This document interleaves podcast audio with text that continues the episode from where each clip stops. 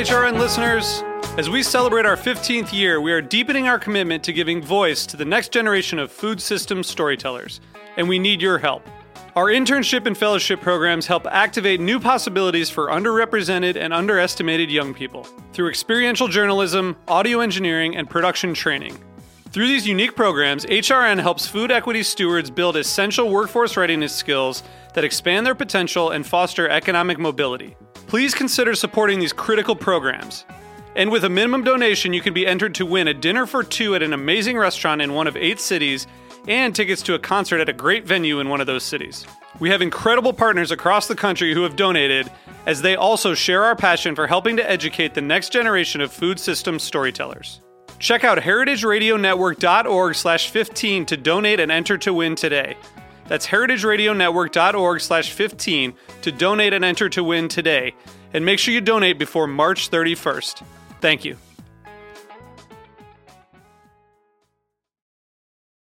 Today's program has been brought to you by Many Kitchens, the one-stop shop for all things foodie. Discover the best artisanal foods that America has to offer. Shop for more at many kitchens dot com.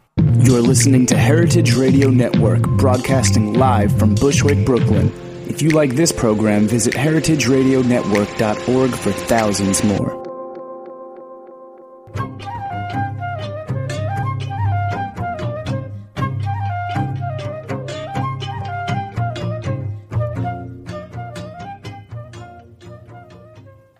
Hi, and welcome to A Taste of the Past. I'm your host, Linda Pelaccio, and today we're going to be talking about something very sweet. We're talking about candy. When you bite into a nice, sweet, chewy, chewy piece of chocolate bar or a, your favorite hard candy or taffy or whatever your choice is, how do you feel about it? You feel guilty? Like it's a guilty pleasure? Are you really enjoying it? Do you think you're eating something nutritious? Mm, all of these things are wrapped into the candy wrapper. We have some very mixed feelings about candy in our culture, and it hasn't always been that way, but it does have quite a history. In fact, the candy business itself has quite a history. And with me today is the candy professor, Samira Kawash. Samira has written a lot about candy and has done a lot of research over the years on candy. She has written a book called Candy: A Century of Panic and Pleasure. She has Samira has a P H D in literary studies from Duke and is professor emerita at Rutgers University. She has a website called candy professor dot com.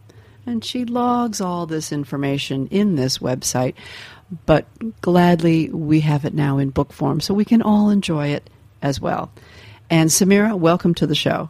Well, I'm glad to be with you today, Linda. Uh, tell me, you say that um, candy in our culture carries so much moral and ethical baggage with it, and you say that, that we think of it fundamentally in a different way from other kinds of food. Do we think candy is food? Well, I think this is one of the most fascinating questions about candy, really. What is it? I mean, we definitely eat it. In fact, we eat quite a lot of it. You know, the um, most recent figures say that it's about twenty-five pounds per person per year that is Ooh. At least out there to be eaten. I mean, not saying you're eating the twenty-five pounds, but somebody is. So, you know, that's a lot of stuff to be out there to be eaten. And yet, if I say candy is food, you know, most people say, what? Of course it's not food. Um, but then what is it? You know, we have the stuff that we eat, but we're not quite feeling like it's food. In fact, we're quite sure it's not good for us. And I think there's a kind of stew of real ambivalent feelings about what it is that we're eating when we eat candy. Exactly. And and yet you can go down the supermarket aisles, as you've pointed out, and there are a lot of foods that have a lot of other bad stuff that maybe we should feel guilty about, but it because it's, you know, a savory food, we don't think that it's bad for us. Well, this is what was so interesting to me when I started thinking about candy, and especially I was the mother at that time of a young three- or four-year-old. And really the question for many of the mothers that I knew was, you know, what kinds of food should I let my precious uh, my precious daughter eat? What's safe for her? What's nutritious for her? And candy really seemed to be like the Maginot Line. I mean, people really lined up around candy in very dramatic ways, and especially the kind of, um, you know, the criticism and a kind of moralizing criticism that would come when you would offer candy to a young child. Like, I wouldn't let them touch that. That's, you know, going to make them, you know, hyperactive. That's going to hurt them somehow. And it really seemed, when I looked at it, kind of extreme and also out of proportion relative to really, you know, a little bit of jelly beans or a little dum-dum lollipop. It's a small amount of sugar.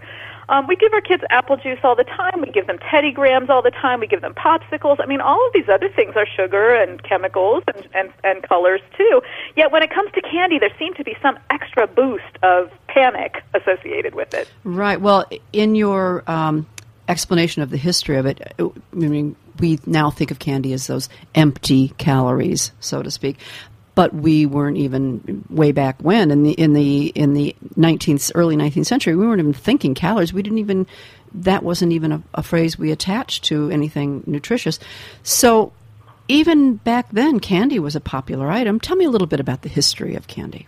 Well, there's a very dramatic break in the history of candy right around in the late nineteenth century. If you go back before then, candy was beloved, but it wasn't very available. Sugar was expensive because it had to be refined by hand. Candy was expensive because it had to be made by hand. And that meant that candy was available, but in small quantities. So children might enjoy that at Christmas time. It might be a part of a holiday. There might be a festive gathering in the evening to do a molasses taffy pull or something like that. But, you know, candy was occasional and as an occasional treat. Now, this all changes quite dramatically after the Civil War in the United States, when sugar becomes much more available and much cheaper, when machinery starts being used to manufacture candy, and all of a sudden the, the candy is everywhere and it's very inexpensive. Mm. And so this kind of new way of it, of consuming candy as, you know, how often do you eat it? How much do you eat? How does it fit in with the rest of the things that you're eating? These questions become much more pressing when candy becomes so ubiquitous and right. so inexpensive. And then what, if it's cheaper to produce, then it's produced faster, or if, when it is produced faster, it becomes cheaper. And there's more of it around, and then our desire for it increases. I mean, it's it's this whole um, snowballing effect. But Um, before that, when candy was handmade, there it was a very labor-intensive process, was it not? Oh, yes. And I think it's really interesting to look back at some of the early candy implements. One of my favorite is um, panned candies. That's where you have the hard candy shell. Now, that that was made by a very skilled confectioner who had to shake, by with their hand, shake a pan over a hot fire while they're pouring the sugar syrup over that candy, and shake it and shake it and let it dry and shake it and shake. This could go on for days, depending on how large of a, of a little comfit candy you wanted to create. So, you know, when something is taking days and days to make just a pan full, obviously you're not going to be able to go down to the store and, you know, have it, a huge barrel of it. Right. Um, and, you know, similarly, even for hard candies, you know, before the before the advent of machines to mold the hard candies, they had to be cut by scissors, by hand. So, you know, you can only make so much that way. Hmm. Well, tell me then, along came the the famous Necco wafers. Well, it's eighteen forty-eight, and this is when American candy historians sort of date the beginnings of the U S candy industry. Um, Oliver Chase was a pharmacist. He was making um, medicinal lozenges, and these would be like a, a paste of, of sugar and medicines, you know, to take your medicine. Um, and also people would eat these sugar lozenges unmedicated as a candy, but he's making them by hand. So we have to roll this, this dough out and then, you know, shape the little lozenges by hand. But they were in such demand, he finally said, how could I make more? Ah, and he hit on a machine to do it. It was a hand-cranking machine to um, cut the lozenges. And it looked very much like, um, well, you know, our, our hand pasta makers. You've got the crank and the little pressing wheels, and the, the, the dough goes through and gets cut into shapes.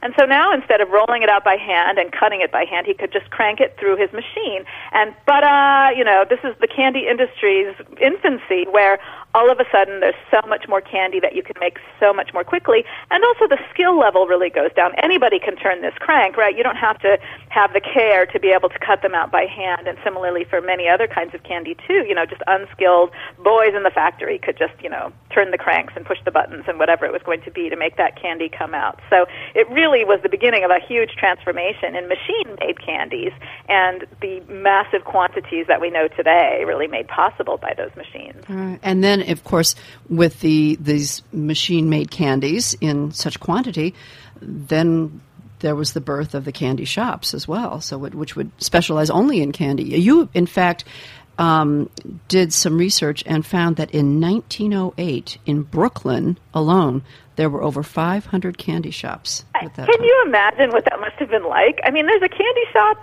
on every corner in that day, and you know, as many candy shops as bakeries, practically. And this is in the day when you know you don't have grocery stores to get your your, your stuff, so you have a, a bakery in every neighborhood, a tobacconist in every neighborhood, a candy shop in every neighborhood, and you know this this the so the candy is everywhere. It's being manufactured in huge quantities, but people have to learn to eat that much candy, and this was it's so fascinating to look at the way that the candy manufacturers struggled with the problem, because the tradition in the nineteenth century was that candy was a luxury, and it was for special occasions.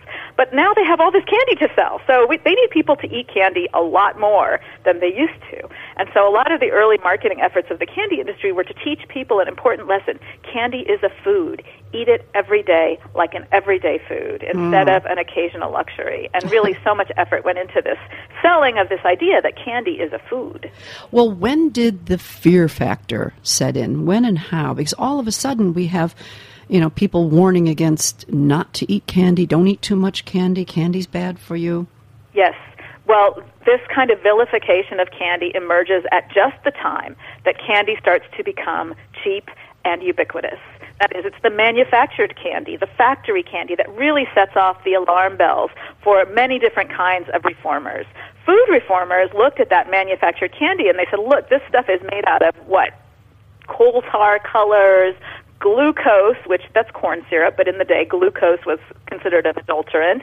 Um, you know, there were accusations that there was plaster of Paris in the candy, that there was floor scrapings in the candy, that there was grease in the candy, just this idea that industrial candy was somehow filthy and made of filthy industrial waste, and that, that therefore the candy couldn't be wholesome and good at all. Um, and then there were the moral reformers who looked at candy, and especially, you know, the ways that candy was something that children would eat on their own, that it seemed to kind of fall outside of the norm, the normal ways of eating. And moral reformers accused candy of leading children down all kinds of paths to vice. Smoking, and especially, you know, you look at those chocolate cigars and the licorice pipes. I mean, ga- you know, they said, look, they're learning to smoke and they're going to go on and smoke the real thing. And the, the candy industry responded by saying, well, let's see now. Does that mean when they eat a little jelly baby, they're going to become a cannibal? I mean, kind of, I think that's a fair response. Right, right. Um, alcoholism was also laid at the feet of candy. There were a lot of moral reformers who felt that candy and alcohol were awfully close to each other, and especially as a new kind of understanding of chemistry came about that linked the sugars in alcohol with the sugars in candy. And some people believed that when you ate candy, it turned into alcohol inside of you, and that really candy eating was the first step toward drunken licentiousness. So there were, you know, what, these kind of sound out, outrageous to us today, but on the other hand, we too have a kind of, um, a, just a deep suspicion of certain kinds of artificial manufactured foodstuffs, and maybe for good reason, but what we see in the candy um, reforming history is a lot of this was just hysteria and superstition, and very little was actually rooted in the facts of the candy industry. Right. Well, in fact, candy, um, because of the the makers, I mean, there was such a profit to be made on this uh, food, in quotation marks. Um, we're still, you know, the jury's still out on that one, right? Um, that the people, obviously, who were making the candy had a vested interest, indeed, and um, they wanted to prove that the candy was, was pure. Um, so candy was not, it was one of the first uh, of the food trade to get in on this Pure Food Act, was it yes. not? Interestingly, it was the candy manufacturers themselves who went around and tried to persuade states to pass pure food laws that would govern the definitions of acceptable candy manufacture. The candy industry went after, every once in a while when a rogue candy maker would in fact put something bad in the candy, they would go very they would go very aggressively after them, because the candy industry was suffering from this terrible reputation of their product, and they said, how are we going to, you know, build our business if people think that we're producing poison? So they became very active in promoting the idea of pure food laws as a way to, you know, improve the reputation of their product, and way out in front of virtually any other kind of food manufacturer, which really, this surprised me when I discovered it in the archive, because most of the stories of the food pure laws that we have today don't talk about candy at all, and yet when you go back to that turn of the century discussion about pure food reform, uh, candy's really right in the middle of it. Interesting. Who knew? Well, we I want to talk about um, nu- the actual food substance of, of the food discussion about candy and nutrition. So we're going to take a short break, and as soon as we come back from our break, we're going to talk about candy as food.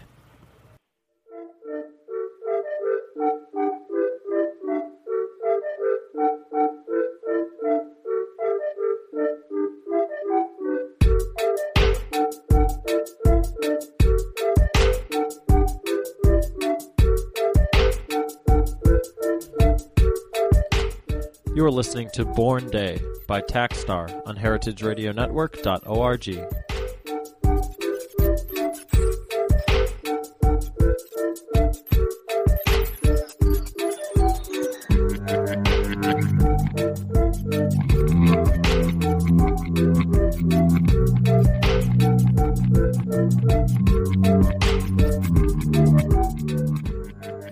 At many kitchens dot com, you can enjoy decadent caramel brownies, hand-picked teas, and fair trade coffee, oven-roasted chicken pot pies, and so much more. Whether you're planning a dinner party, sending a gift, or just want to try something new and delicious, Many Kitchens offers something for everyone. Help support small batch producers while you discover the best in artisanal foods from across the nation at many kitchens dot com. Many Kitchens, the one-stop shop for all things foodie.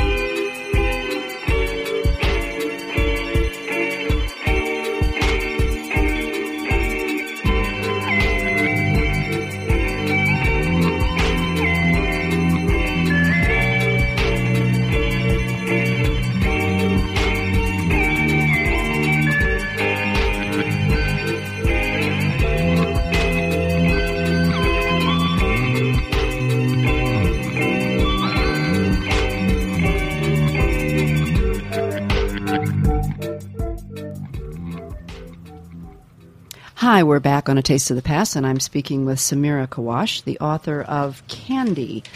Um, and I just was looking through some notes here, Samira, where Doctor Rachel Johnson, nutrition professor at the University of Vermont, um, provides information that um, states only six percent of the added sugar in the American diet, uh, six, sh- candy, I'm sorry, Candy provides only six percent of the added sugar in the American diet, while sweet drinks and juice supply forty-six percent. And you were just talking about that, that those sweetened juices um, were so high in sugar.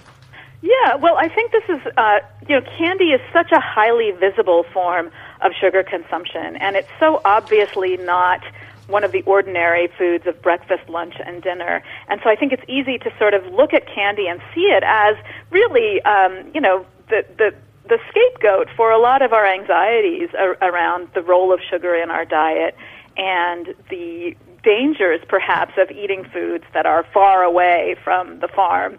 Um, and yet, it, it's surprising to discover that candy really is such a small portion of the added sugars in our diet. It's a, it's a highly visible form of added sugar, and so I think it's easy to sort of point at that. Now, uh, it's interesting, too, that the, the, the whole reform movement against the consumption of soda and sugar-sweetened drinks has really gotten a lot of traction out of the idea that those sodas are liquid candy. And it really is the, the reframing of soda as liquid candy that has enabled people to kind of get their minds around the idea that what's in that glass is, in fact, just as much sugar as the candy is. And that, that fascinates me because it's really the candy that ala- allows us to see this kind of highly sugared treat as something that we maybe don't want to be eating as our main food. Right. It's, it has its synonymous, somehow its name is synonymous with Um, evilness or something bad yes. for you. It's true. You're, it is has been vilified. You're right. Well, there, you know, this whole backlash of, of um, uh, so much candy on the market in the at the turn of the century, the, the night at the early uh, twentieth century. Um, they, I mean, obviously, people had to find a new way to market it, and our nutrition balance, that a pyramid system, began to take shape and change as well. Um, so then along came Hershey, Milton Hershey. Well, Milton Hershey was the first one to capitalize on a new way of thinking about food. He came up with this uh, slogan for his chocolate bar that was more sustaining than meat. And the idea that you could compare chocolate bar and meat, that seems a little, um, you know, far-fetched. But within the framework of the new nutritional thinking of the turn of the century, this made quite a lot of sense. The new scientific views about food and nutrition were changing the way people saw food. What what was food in the past? Well, you know, it was what your mother fed you. It was what your religion told you to eat. It was what you had always eaten. But scientists, especially chemists, Uh, coming out of a, a new organic chemistry, began to say, no, that's not what food is. Food is chemicals. Food is made up of these basic macronutrients that we need, and those are protein and carbohydrates and fats. And if you look in all the foods, that's what you find. So that must be what food really is. But once you've changed food from roast beef and scrambled eggs to protein, carbohydrate, and fat, it starts to become much easier to substitute one food for another food. And this was really important to people who were concerned about poverty in food, because they were like, oh, we can teach people to choose lower-priced sources of calories, lower-priced sources of protein, carbohydrates, um, and substitute, because one, one kind of protein is the same as another kind of protein in this way of thinking. This was also fantastic for candy, because what is candy? It's protein, carbohydrates, and fats, in varying proportions, and candy fit very well into this new scientific way of thinking about food, because sure enough, what's in candy? Milk and eggs and nuts and chocolate, and all of these things are made of the same chemicals as all the other kinds of food. So once you've transformed food into chemicals, candy's food just like everything else. There's nothing wrong with it. Hmm. And then, of course, calories equaled energy, right? And then, and then there was that whole push for, for energy from a candy bar. Oh, sure. Calories are a good thing in the early twentieth century. This is before Americans have become so obsessed with obesity and overweight. Um, at this time, people are much more worried about getting enough to eat, and there's the whole idea that some people, you know, there's undernutrition is a real problem. So low-priced, dense calories are very valuable, and there's an idea, too, that you need energy to work, you need energy to have adventures, you need energy to come and fight World War One, which is coming right around the corner here in the teens, and that energy in the form of candy is an ideal way to get a quick boost and to be able to, you know, dominate in those activities. And so candy really fit itself into this new American style of fast and energetic and strong and, you know, fighting the war. There was really a way that candy aligned itself with these very positive values.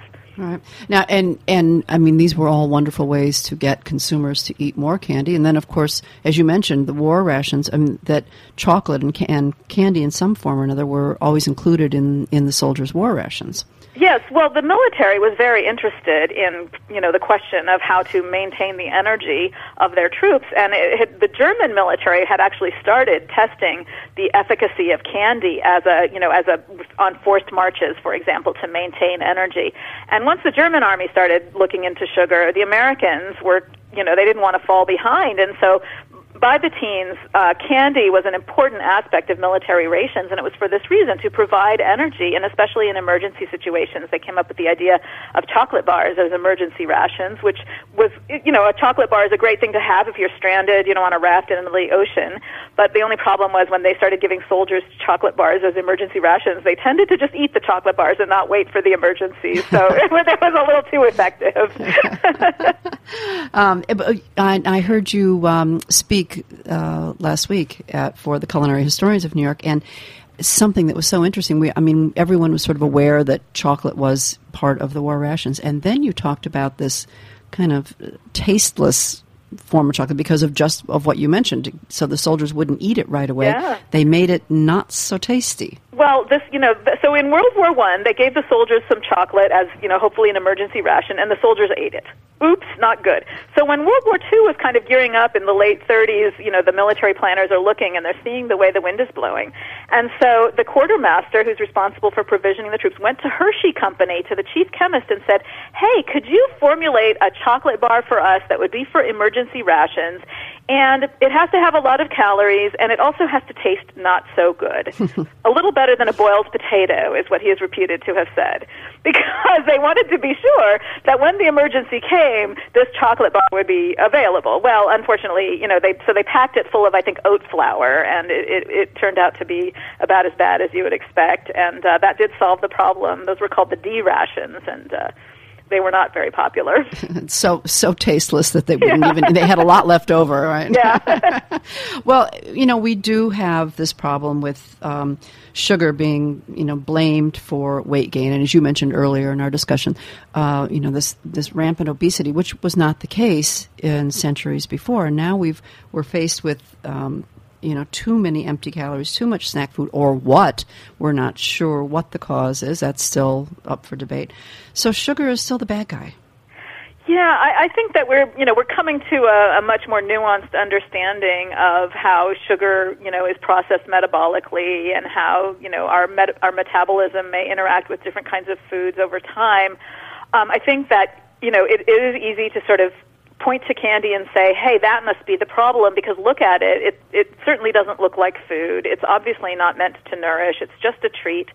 Um, and somehow scapegoating candy and vilifying candy, and liquid candy too these days, you know, maybe that will solve our problem. And I think what really strikes me in that way of thinking is that it, it exonerates all the rest of the processed foods that we eat. And how much, you know, if it's true that candy is six percent of the added sugar and soda is another forty percent of the added sugar, that leaves like the other fifty percent of added sugar coming from someplace else. And that's in the rest of the food we eat. And I think that it's, you know, when I look at the ways that, you know, people shake their fingers at jelly beans and lollipops, but, you know, go to the grocery store and buy, you know, those breakfast cereals and the breakfast bars and the nutrition bars and, you know, the fruit snacks. And those are all different kinds of shapes of candy, too. Um, but we don't call them candy. They seem more like food because of the pictures on the package, I guess. And uh, it's easy to kind of just forget about that. All right. So, uh, um, you know, it, it, um, and something that somebody also mentioned, um, actually a company here in Brooklyn, Little Bit, that makes wonderful candies. But they're, you go in like a bakery. You go into a shop and you can get these wonderful individual candies. Um, as opposed to going into the local drugstore and get these huge plastic bags filled with candies.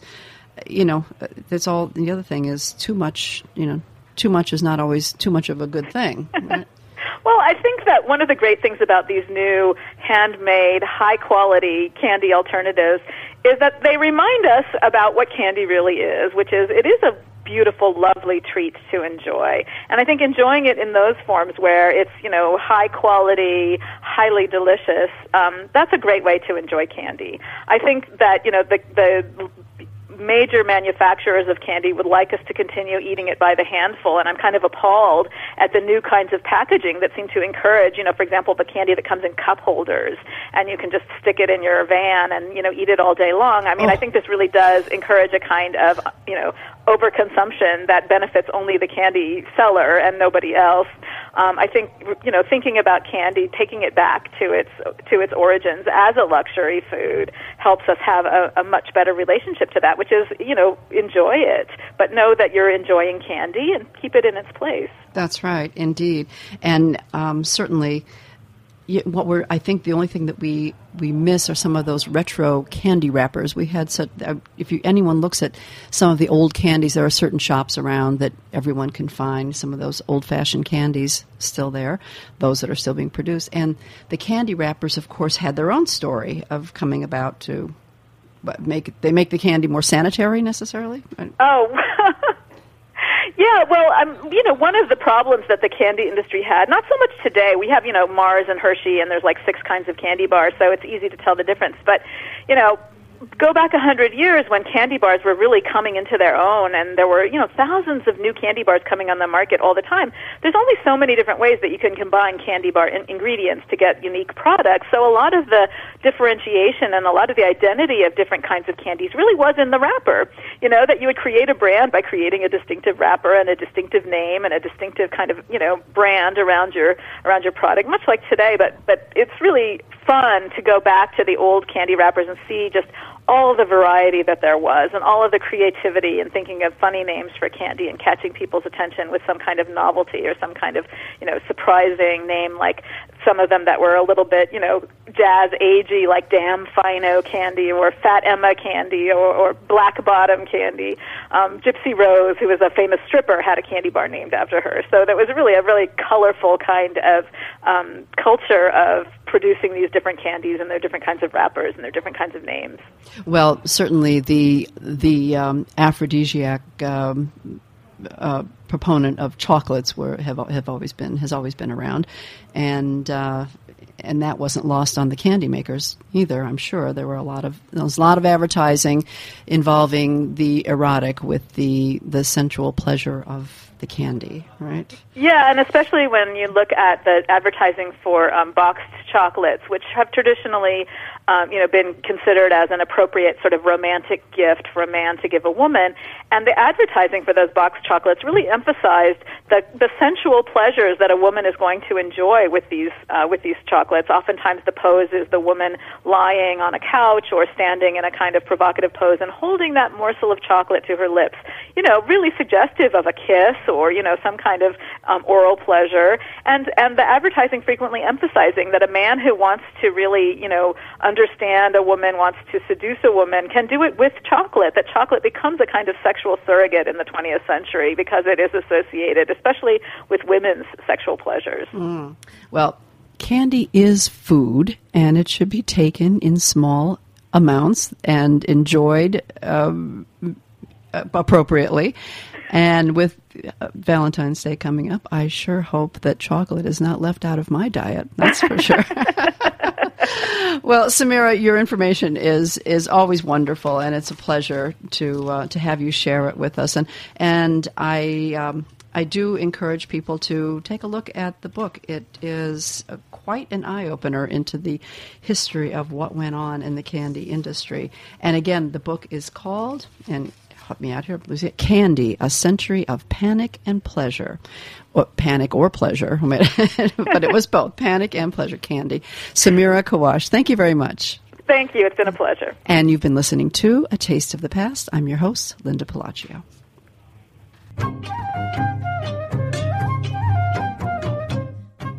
Thanks for listening to this program on heritage radio network dot org. You can find all of our archived programs on our website or as podcasts in the iTunes store by searching Heritage Radio Network. You can like us on Facebook and follow us on Twitter at heritage underscore radio. You can email us questions at any time at info at heritage radio network dot org. Heritage Radio Network is a nonprofit organization. To donate and become a member, visit our website today. Thanks for listening.